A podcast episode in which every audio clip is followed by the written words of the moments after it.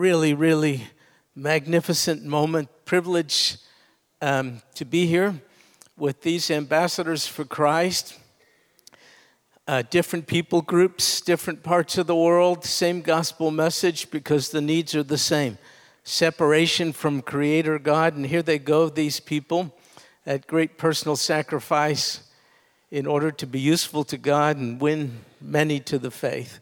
Real privilege to be here with you. God bless you all, and we shall pray. We can't necessarily do what they're doing, but we can sure help them go and stay and be safe and be fruitful by being faithful to pray for them. I'll tell you why they do this, really, at the root of it all. They believe that Jesus died. They're right about that. He did. They believe that the evidence of it was that he was buried. They're right about that as well. But then for them, that's not the end of the story, that Jesus died and was buried. No, they believe there's a glorious chapter after it, and that is that he rose up from death. In fact, when he did, he gave evidence of it to many people in diverse circumstances.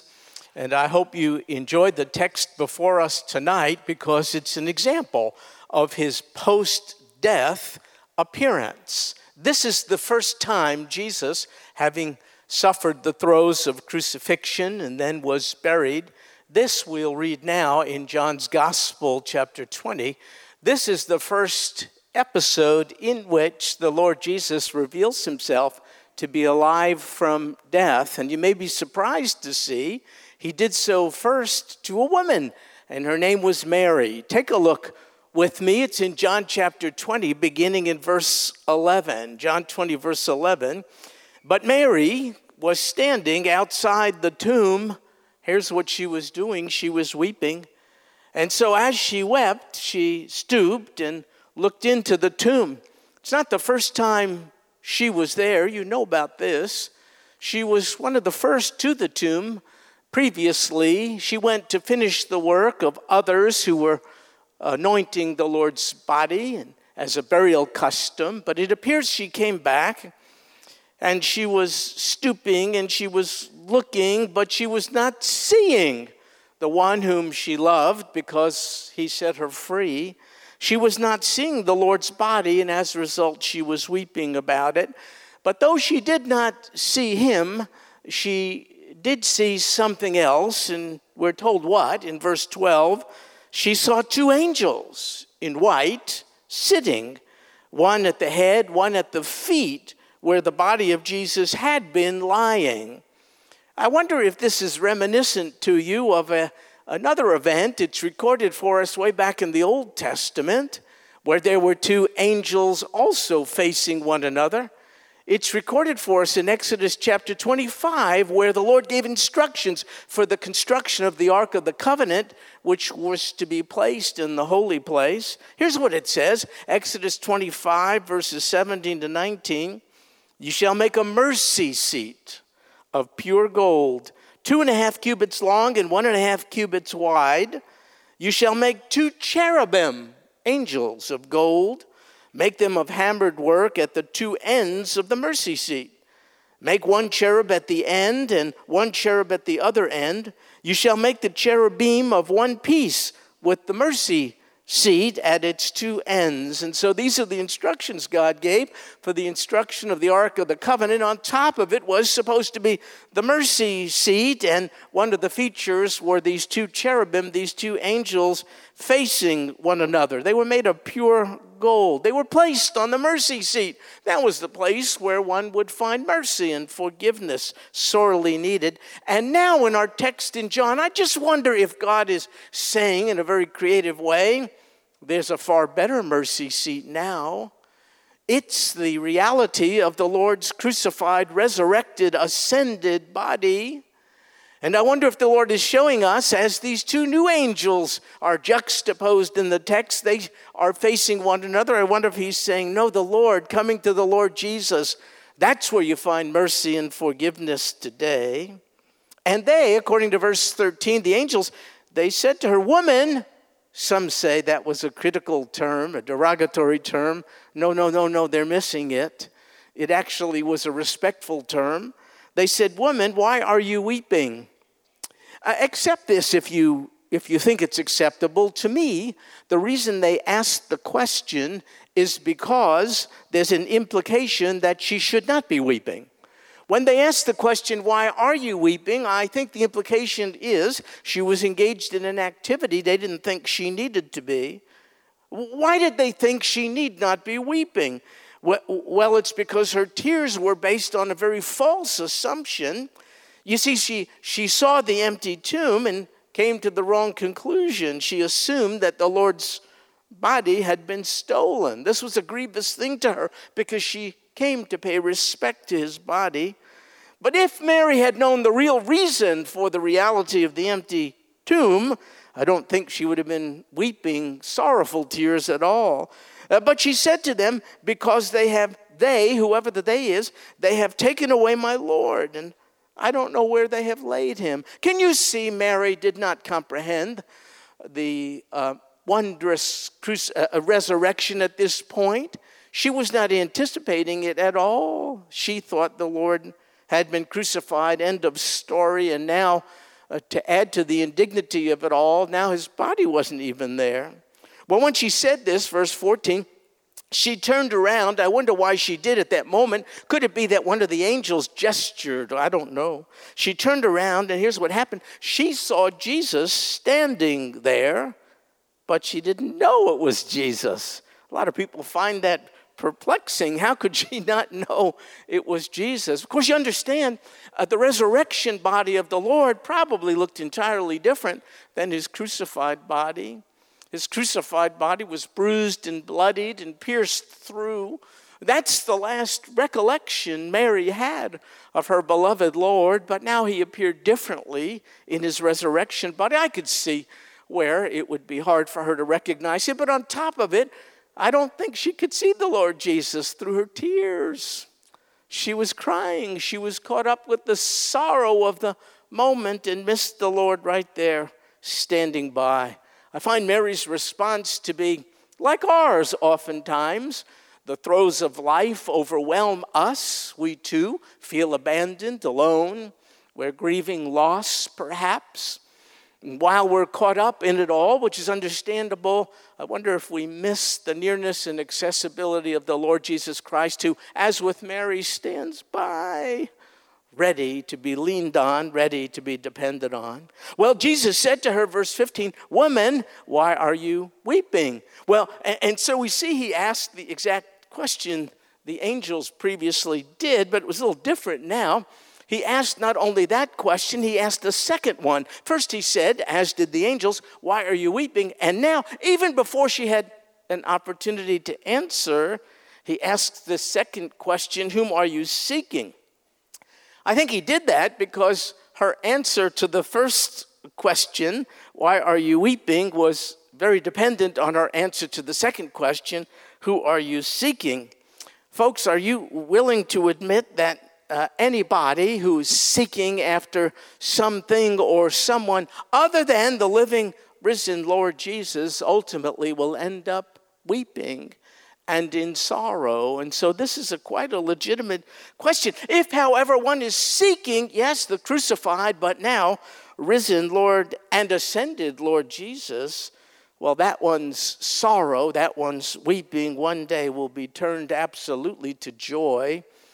You know this passage, don't you? In Revelation 21, it's such a beautiful expression of truth. Verse 4, "And he," that's the Lord Jesus, "will wipe away every tear from their eyes." It's as if he has this divine handkerchief. I'm sure it's not actually true, but I like to think about this. And when we come upon him and life has hurt, it's as if he removes this handkerchief from his pocket and personally ministers to each of us who are weeping and sorrowful. "He shall wipe away every tear from their eyes," and well, there won't be any longer this reality called death. In fact, there'll no longer be any mourning, crying, pain, because the first things, the reality of this present life, will have passed away. And so Mary was weeping because, well, she was not seeking him rightly. She was seeking a dead Jesus, a dead Savior, you see. But she needed to seek a risen Savior. And if she did, and if we do, well, we will find the solution to all of our hopelessness, despair, and problems. And so Mary's tears, the angels knew it, the Lord knew it, were unfounded, really. And that's why both the angels and the Lord himself put to her the same question, why are you weeping? And so she was weeping because she was looking only for the dead body of her Savior. And that's because, once again, she didn't yet fully comprehend the wonders of the resurrection. Because belief in the resurrection would have given her immediate joy and not sorrow, immediate hope, not despair. I hope that's the case with you and I as well. He's risen, he's alive, and we could depend on him. Well, supposing him to be the gardener, this is what the text says. She said to him, "Sir, if you have carried him away, tell me where you have laid him, and I'll take him away." Well, she's devoted to the Lord. We really have to acknowledge this and give Mary credit. But she doesn't yet believe this Lord to whom she is devoted is actually risen from the dead. And so in her grief, she misses her risen Savior who stands there right in her presence. And she supposes the one speaking to her is the gardener. Well, Jesus said to her in verse 16, "Mary." She turned and she said to him in Hebrew, Rabboni, which we're told means teacher. Her eyes failed her, but not her ears. She heard one word. It was her name. It wasn't her name. It was the way it was expressed. It was the tone of it. She was familiar with it. She was persuaded immediately that the one expressing it was none other than her beloved Lord Jesus, obviously alive from the dead. He said, "Mary," if I can step away from the principal point of the text just for a moment, he actually didn't say Mary. He said Miriam. It was a very common Hebrew name in the day, taken after Moses' sister. It was an important name. And so she was named Miriam, not Mary. We don't do Mary, folks. That's British or something. Her name is Miriam. Is it okay if I say, I really resent the translation? Even if you look to the Greek New Testament, it'll say Miriam. It doesn't say Mary. How did we get Mary? Could I offer this theory? I think it's somewhat informed. There was a time when those who were handling translation work thought the Bible was too Jewish. And therefore, let's just deal with that. And so they changed things like Yehuda or Judah to Jude. Jude? That's a guy's name in a Beatles song. That's not a Hebrew's name. They changed the Yaakov or Jacob to James. They changed Mary to Miriam. Well, in the interest of biblical accuracy, let me just tell you, she didn't hear him say Mary, or she would have been perplexed. Who you're talking to is what this Jewish woman would have said. But when he said Miriam, that got her attention. Why? Why was there such a profound basis of recognition at that point? Well, it's because of what John said earlier in John chapter 10, verse 27. My sheep hear my voice. You know about this? And I know them, and they follow me. And so for Mary, seeing was not believing, but hearing was. And that's because Mary was a devoted follower of the Lord Jesus Christ, and a devoted follower of the Lord responds to his word. That's one of the distinctions of being a disciple of Christ. When we hear his word, that's where we go. His word means something to us. It's a value. Now, don't miss this. The first person to see the risen Christ is Mary, Miriam. He revealed himself after his death to her first. And I'll tell you why this is so unusual. This is Mary Magdalene. That's not her last name. It means Mary from Magdala, which was a town, small, on the western shore of the Sea of Galilee. You can visit it today. It's being unearthed more and more, even as we speak. It's an important place, but it wasn't a large place. So she was from Galilee, and kind of a small town. On top of it, this Mary undoubtedly lived a life of sin. Some say she was a prostitute. Do you know we have absolutely no biblical evidence to support that? That's a conclusion that we're jumping to. It is clear, however, that she probably lived a sordid life because she was possessed by no less than 7 demons, and demons gain entree into our life when we sin. So undoubtedly, there was a time in her life when there was an unrepented pattern of sin, and the consequence was that she was under the influence of demons, and then this Lord Jesus, who is far greater, set her free. And so, oh my goodness, she never got over that. She loved him for it. But she was kind of an ordinary person, down and out, from a small town with a sordid past, and on top of it, don't miss this, she was a woman. And in that day, do you know that the testimony of women in courts of law was not attached very much credibility at all? I'm expanding on this point because I don't think we should miss this. It was to Mary that the resurrected Lord Jesus first revealed himself, a woman from kind of a country bumpkin woman from Galilee, and with a sordid past, a rather sorrowful and hopeless woman. Would you have done this? Don't you think it would have been cooler if the Lord Jesus, risen from the dead, marched into Pontius Pilate's office and said, "Look at me now"? What if he went to the Jewish high priest and said, "Take a look"? Don't you think at the least it would have been wiser and more befitting for him to have revealed himself alive from the dead to the 11 remaining disciples who were males? None of it happens. He reveals himself to a sorrowful lady not high on the social strata. And why does he do it?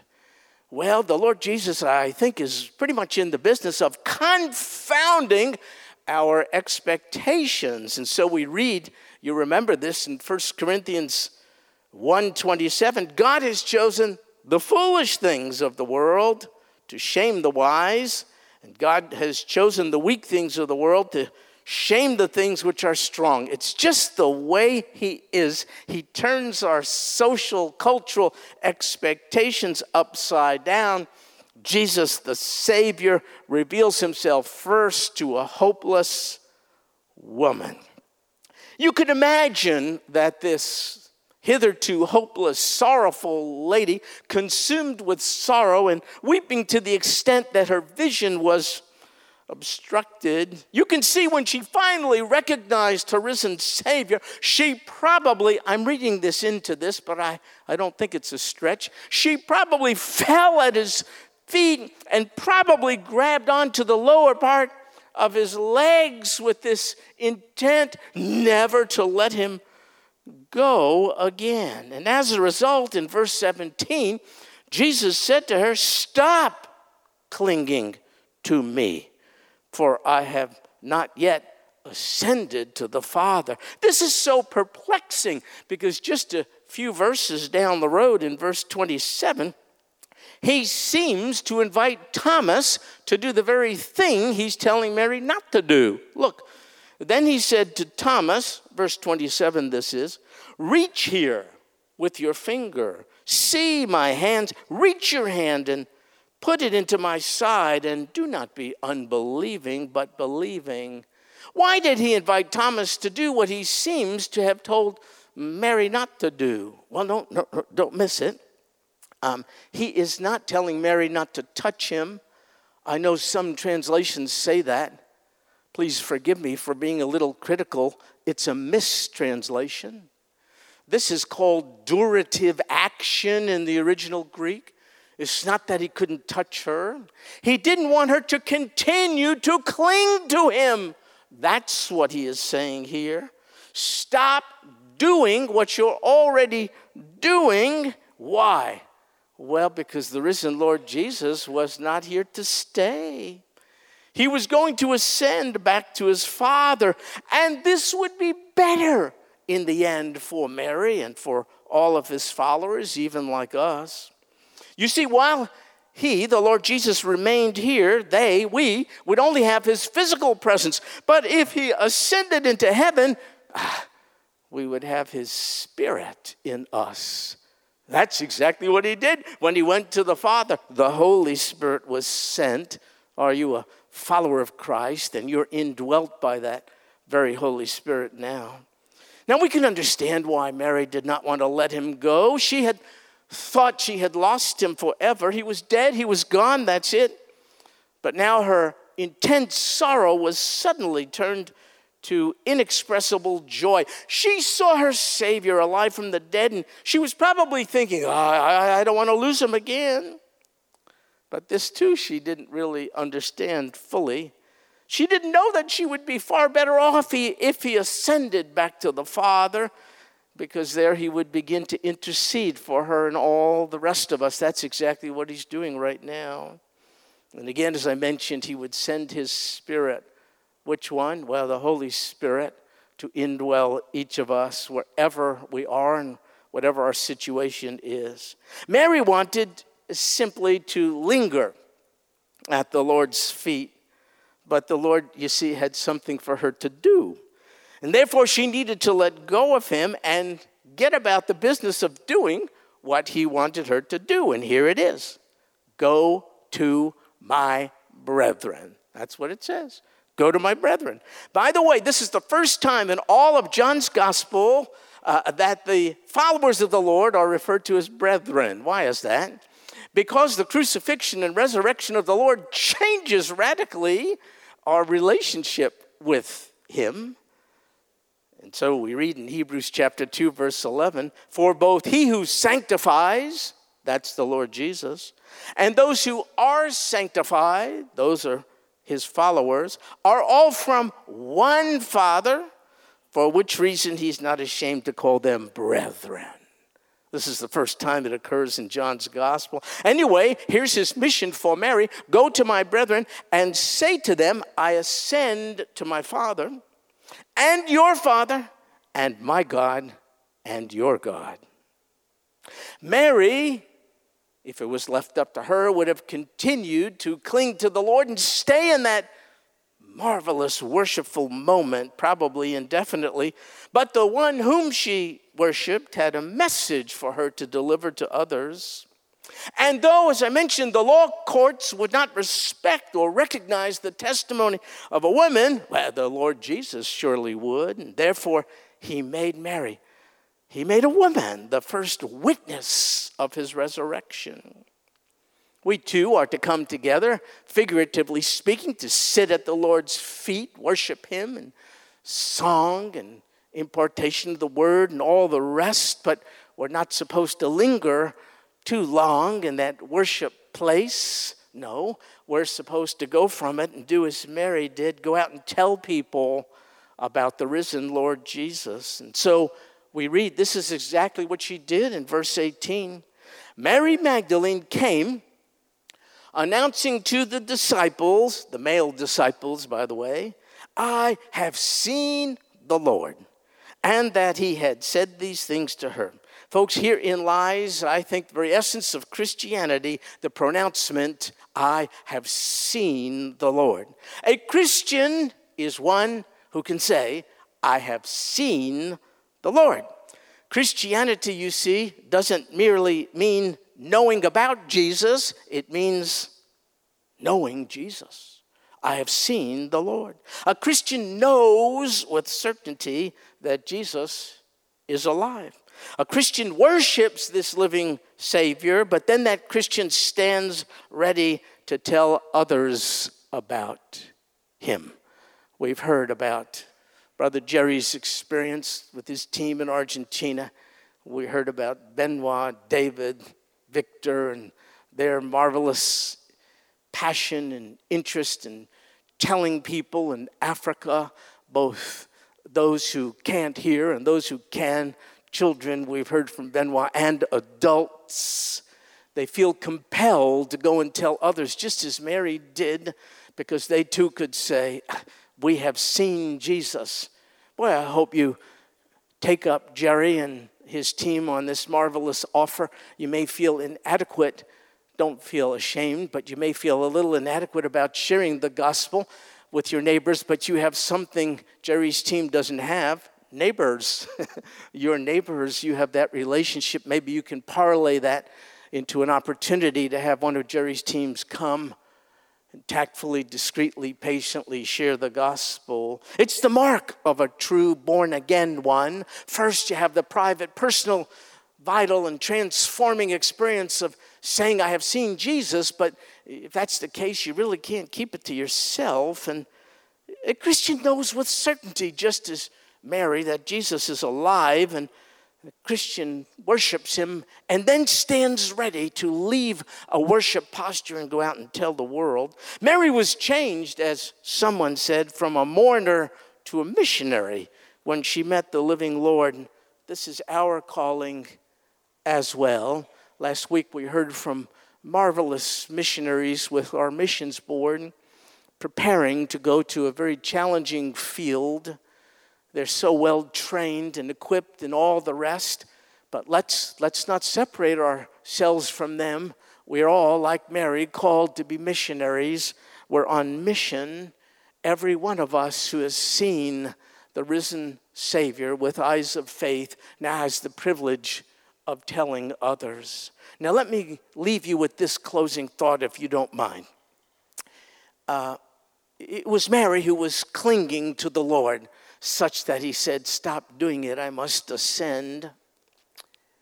And as a side thought, it occurred to me, if Mary did that, it proves to me she was holding on to a real physical body, not an apparition, not a ghost, not a hallucination.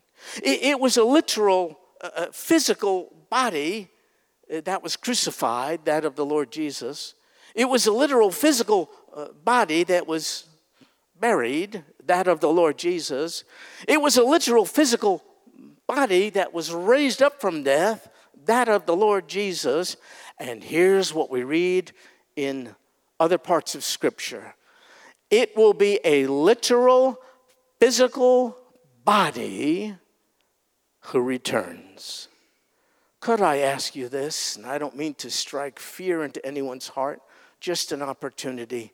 Are you ready to meet Jesus when he literally, physically, bodily returns? Oh, in all glory and power. Do you think I'm bragging if I tell you I'm not only ready, I'm anxious for the moment? I'm not ready because I've achieved sinless perfection or possess virtue greater than anyone here. I'm ready for the second coming because by God's grace, I have found myself being enabled to respond rightly to his first coming. You see, if you don't respond rightly to his first coming, you're not prepared for his second coming. In his first coming, he came to judge sin, but in his second coming, he comes to judge sinners. In his first coming, he came humble and mounted on a donkey, a symbol of peace, but in his second coming, we read, he comes on a white horse, a symbol of a conquering hero. In his first coming, he came rather temporarily, but in his second, he comes permanently. We hope here that there be not one person here or even listening in who has moved too quickly past the significance of the Lord's first coming. The Lord Jesus came to take care of all that has to be taken care of in order that people like you and me and Mary could be in a peaceful relationship with an otherwise unapproachably holy God. Jesus paid it all. It's a song we sing, and we sing it because it expresses truth. Jesus paid it all. In fact, he uttered words that are consistent with the song. He said, it is finished. He said, paid in full, a debt we owe a holy God, and boy, do we ever, for we have offended his holiness. We've sinned in thought, word, or deed. The best of us has done so. Therefore, we owe him a debt we could not satisfy, not by being Baptists or anything else. Oh, no. For all have sinned, you see, and fall short of the glory of God. And so Jesus paid the penalty, think of it, for our own sin. And it was successful, as is indicated by his resurrection. The Father vindicated the Son's offering by him rising from the dead. No other pretender to the throne can lay claim to that. He did all this during his first coming. It isn't about coming to church, is it? It's about coming to Jesus. It isn't about knowing about Jesus. It's about knowing Jesus, as Mary did. It's about being able to proclaim, I have seen Jesus with the eyes of my heart and my faith. If you have not yet made that decision, we would love to spend a few moments with you as we take leave of one another right back there. It's a room we call the Connections Center. Therein, we'd like to connect with you and help you maybe overcome whatever it is that's keeping you from being connected to the risen Savior, the Lord Jesus Christ. Please don't walk away from the Lord Jesus. Mary missed him for a spell. Don't miss him much longer than you need to. You see, he stands near, ready to do for us just what he did for Mary, and then to put us into use to solve our problem of purposelessness forevermore. What is my purpose, O God? And he declares, I think loudly, if I could put words in his mouth, your purpose is to know me, and then to make me known. What a grand and glorious purpose it is.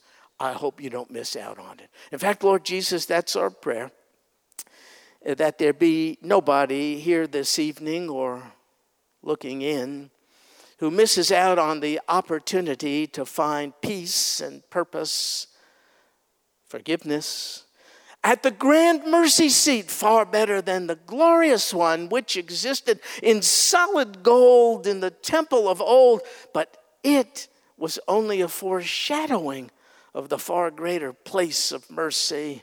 It's the reality of your broken and bruised body, then enlivened from death, ascended to heaven, coming to you, Lord Jesus, is the marvelous mercy seat available to us all. I pray in the power of your Holy Spirit, you would move in the hearts of anybody who still yet has not made the decision to come to Jesus. Thank you, O God, for the good news message that as bad as we have lived, like Mary, you stand willing to make us new in a relationship with you. And we pray, oh God, nobody would walk away from that tonight. This we pray in Jesus' name, amen.